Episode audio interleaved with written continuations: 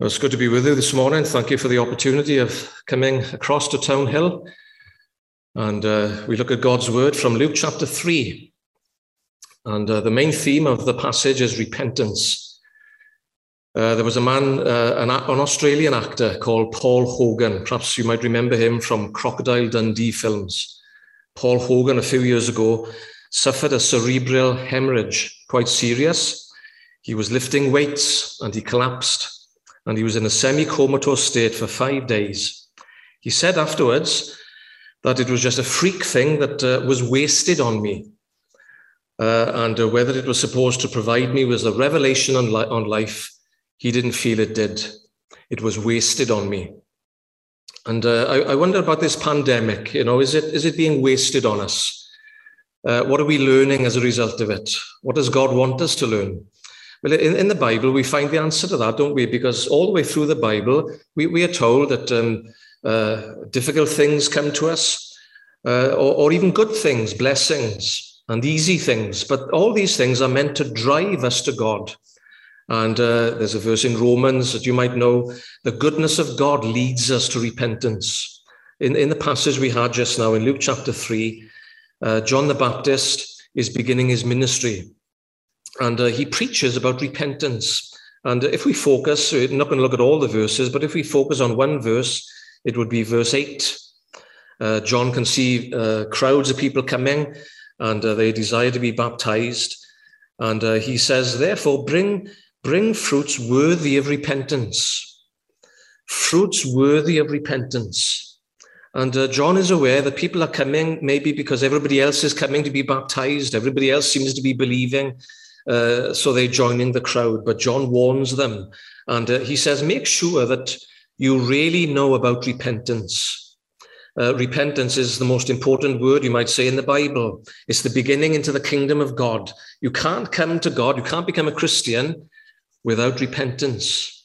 What is repentance? It means a godly sorrow. That's how it's described in one verse in the Bible. Uh, a realization that I haven't lived as I should have lived that I've sinned against a holy God. And you begin to think about that, and God becomes very real. And uh, you are sorry to God that you haven't lived as you should. And uh, repentance is also turning to God, genuine turning. Uh, not turning over a new leaf, you might say, but uh, turning from your old life and uh, beginning a new life. So, repentance uh, is our theme this morning. And I just want to ask you at the beginning of a new year, you know, how are you beginning this new year? Uh, are you a person of repentance?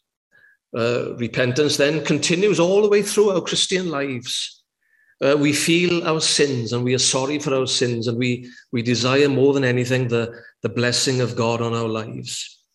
And uh, so, from this passage this morning in Luke chapter 3, uh, where John the Baptist speaks uh, I want us to notice a few things about repentance. The first one is the, big, the beginning of repentance.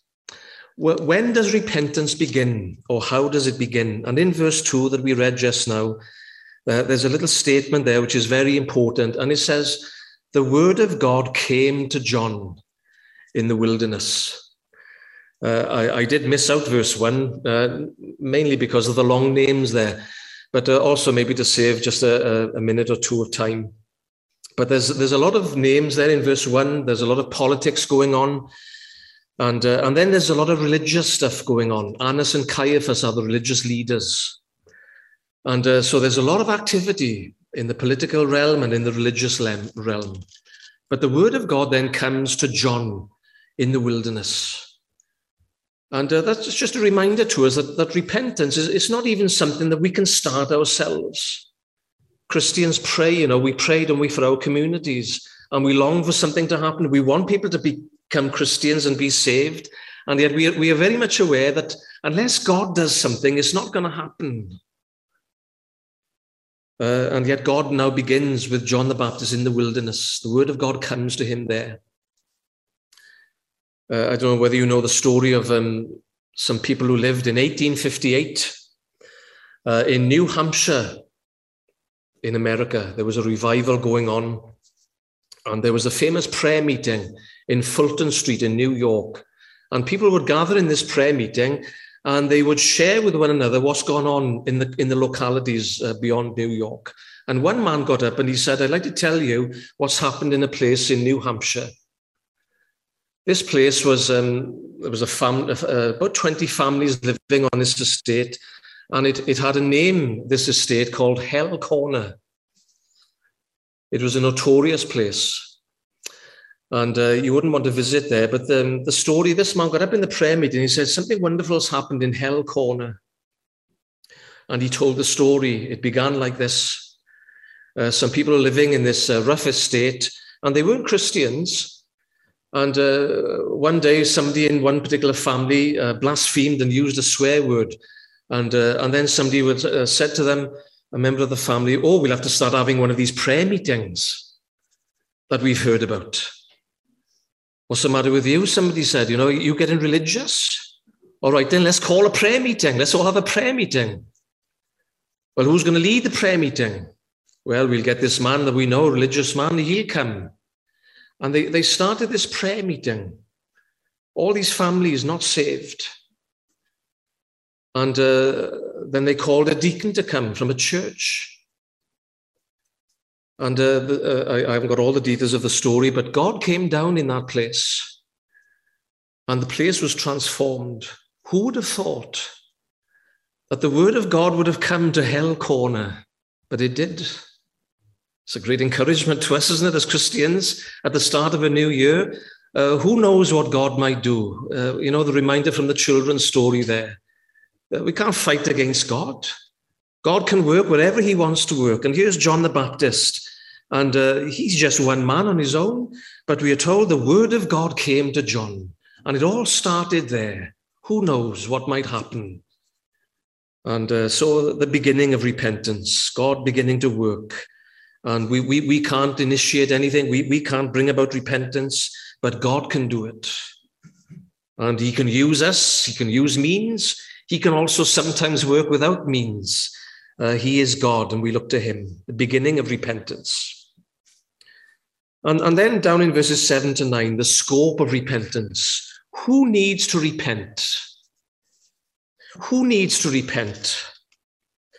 And now the crowds are coming, and John's ministry, John the Baptist, is preaching, and he's preaching powerfully and uh, people are, are, being convicted of, of, their sin and they, they need to be baptized. And so they come to John, and, and, and yet there are many others coming, and they're not coming for the right reasons. Verse 7 says, The multitudes came to be baptized by John, and John says to them, You're a brood of snakes, he says. Who's warned you to flee from the wrath to come? you're, you're, you're, a bunch of snakes. Well, imagine the preacher getting up on a Sunday morning and addressing the congregation like that. You're not coming for the right reasons. Then he goes on to explain what he means. He says, Bear fruits worthy of repentance, and do not begin to say to yourselves, We have Abraham as our father. These people were obviously Jewish people, but they were playing the religious card. There's a danger that, that we do that, isn't there? Sometimes we play the religious card. Uh, these people said, well, you know, we, we are Jews and we are the descendants of Abraham. And we deserve to get baptized because we are religious. Have you ever done that? Are you doing that at the moment? Are you playing the religious card? I'm a Baptist, some people say. I'm a Methodist. I'm a Roman Catholic. I'm a Protestant. I'm an evangelical. You know, whatever it is. My great great auntie knew Spurgeon. You know, whatever it is, people play the religious card and we can all be guilty of it. I'm a religious person. My great grandfather was a deacon in the church or a preacher, and so on, and on and on it goes. The religious card, and these people were doing that. And John the Baptist says, Don't do that. Don't do that. If God wanted children of Abraham, he could, uh, he could make children from stones if he wanted to. So, what's the point that John the Baptist makes? Even if you're a Jew and you're a descendant of Abraham, you still need to repent. Even if you've been brought up in church all your life, you still need to repent and turn to God. Everybody has to repent. There's a danger sometimes, isn't it, when we watch the television and we see these terrible crimes being committed by, by some people, and we say, well, that's terrible, but I would never do that. And we might feel a little bit proud of ourselves, or we might feel that we would never do such things. But the Bible message uh, cuts all across that, and it says that we all have to repent because we're all sinful. We're all sinners in the sight of a holy God. God is pure and holy, and, and, and I am not, and you are not. The Bible says that even if you, even if you uh, obey all the commandments, but you break one, you've broken them all. And so John warns them that you all have to repent. There's the anger of God that is coming one day. Who's warned you to flee from the wrath to come? Now the axe is laid, verse 9, to the root of the trees, and every tree which does not bear good fruit is cut down and thrown into the fire. You see that John is warning them? There's a heaven, we heard about that at the start of the service, but there's also a hell. And there's, there's the anger of God that is coming one day. And we'll all face the judgment. And the call of God, even through this pandemic, surely is, you know, that, that, that God is calling to us turn to me. Turn to me when there's still time. And don't play the religious card. So there's the beginning of repentance. The word of God comes to John. And there's the scope of repentance. And then thirdly, there's the fruits of repentance. Uh, that, that's the verse we read just now. Uh, John says to them, Bring forth fruits worthy of repentance. What does that mean? Well, John says, if you are really sincere and you really are a person of repentance, then it will show in your life. There's no way at all that you can say, well, well, I've repented, but it's made no difference to my life. If you're truly repented and you've really come to God, sorry for your sin, it's going to show in the way you live. If you really know God's forgiveness. And then John addresses a number of groups. Did you notice that? First of all, in verse 10, the people begin to ask him and they say, What shall we do then? What are the fruits of repentance? What does it mean to be saved or to be a Christian? And John gives some answers. In verse 11, he says, If you have two tunics, two coats, let him give to him who has none, and he who has food, let him do likewise. In other words, if you become a Christian, then generosity. When you realize you've been forgiven so much by God, then you will become a generous person. Is that true of you? Are you a generous person?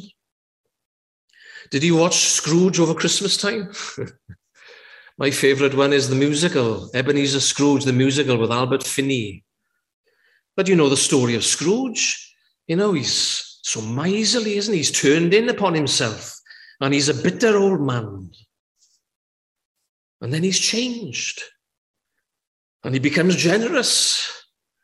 And he throws some silver coins down to the little boy, tell him to go and get the turkey. Generosity.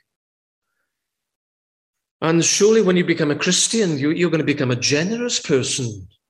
You're going to become a kind person. Why? Well, because you realize that God has forgiven you all your sins.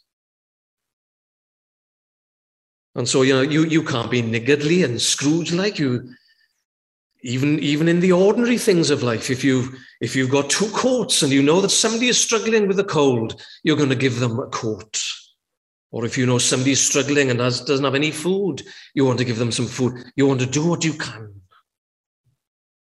Are you a generous person?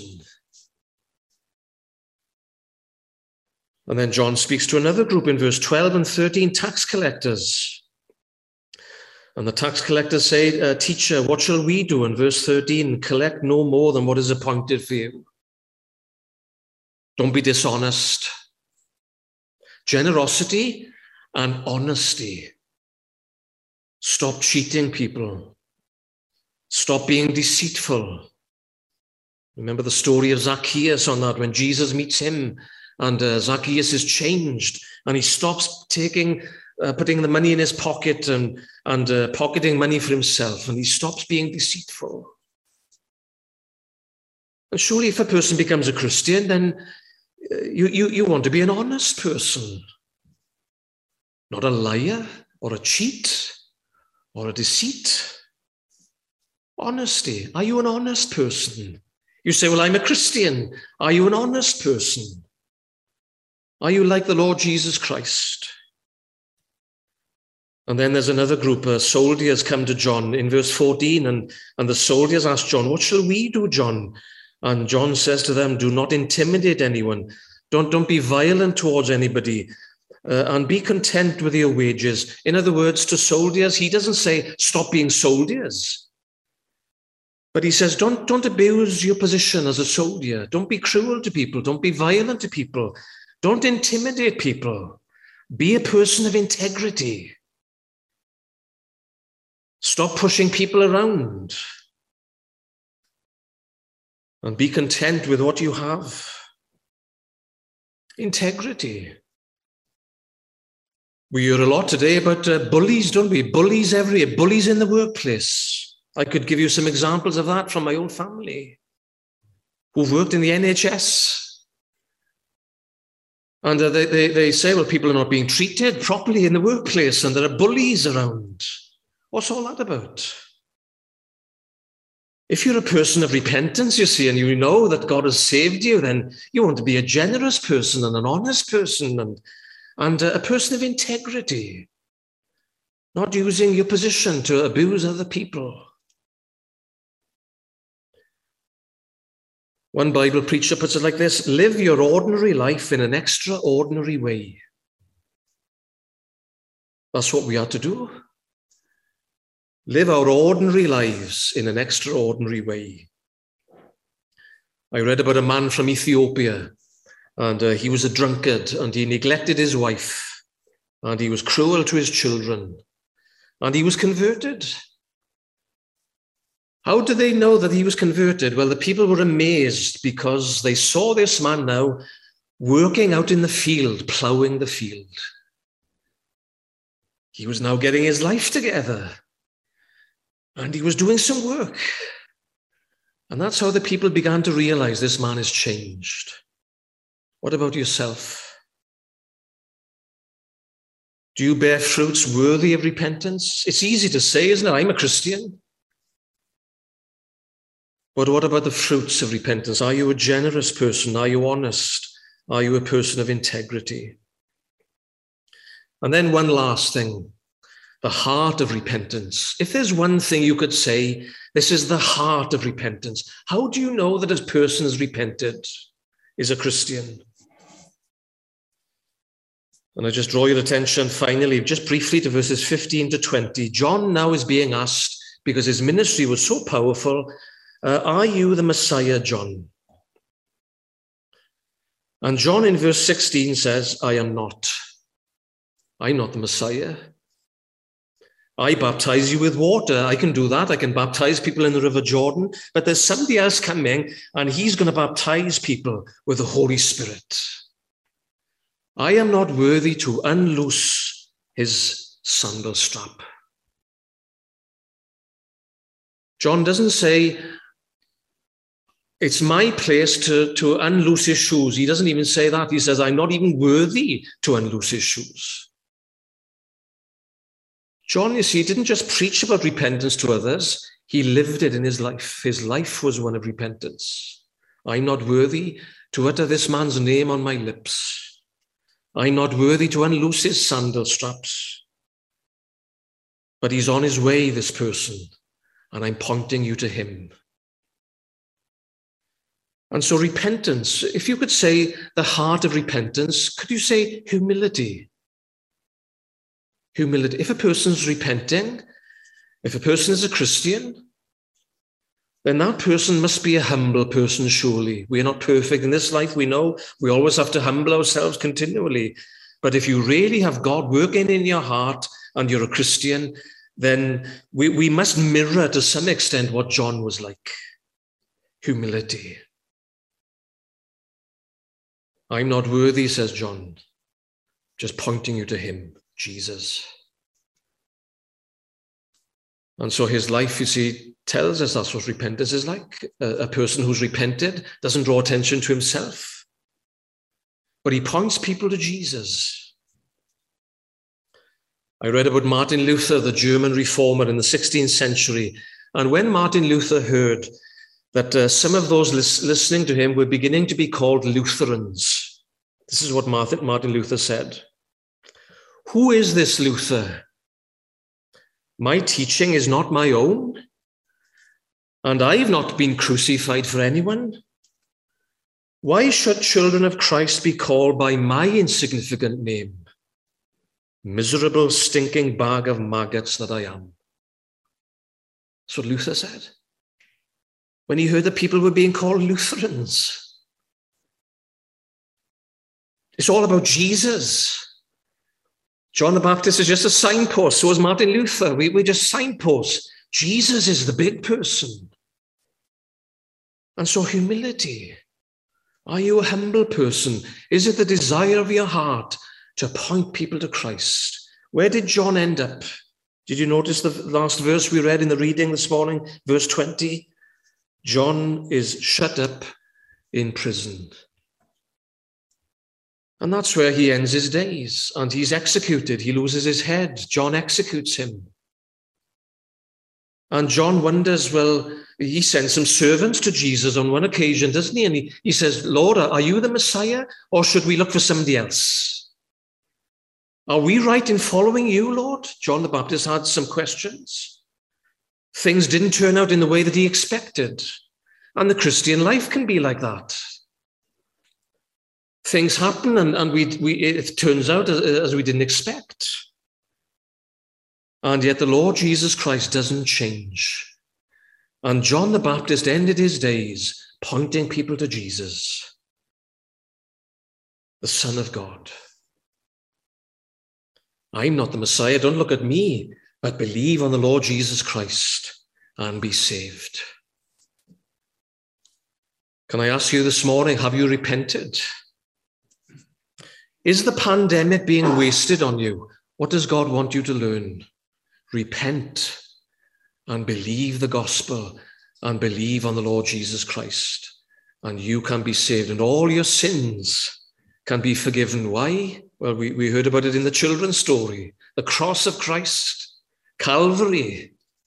The Son of God came down from heaven and lived a perfect life, which you can't do. And then he died in our place for our sins. He rose from the dead. And Jesus Christ can save you and take you to be with him in heaven one day. Bring forth fruits worthy of repentance and be genuine and don't play the religious card, but be saved. And if you've never been saved before, turn to the Lord Jesus today and ask him to be your savior. May God bless his word to us this morning. Amen.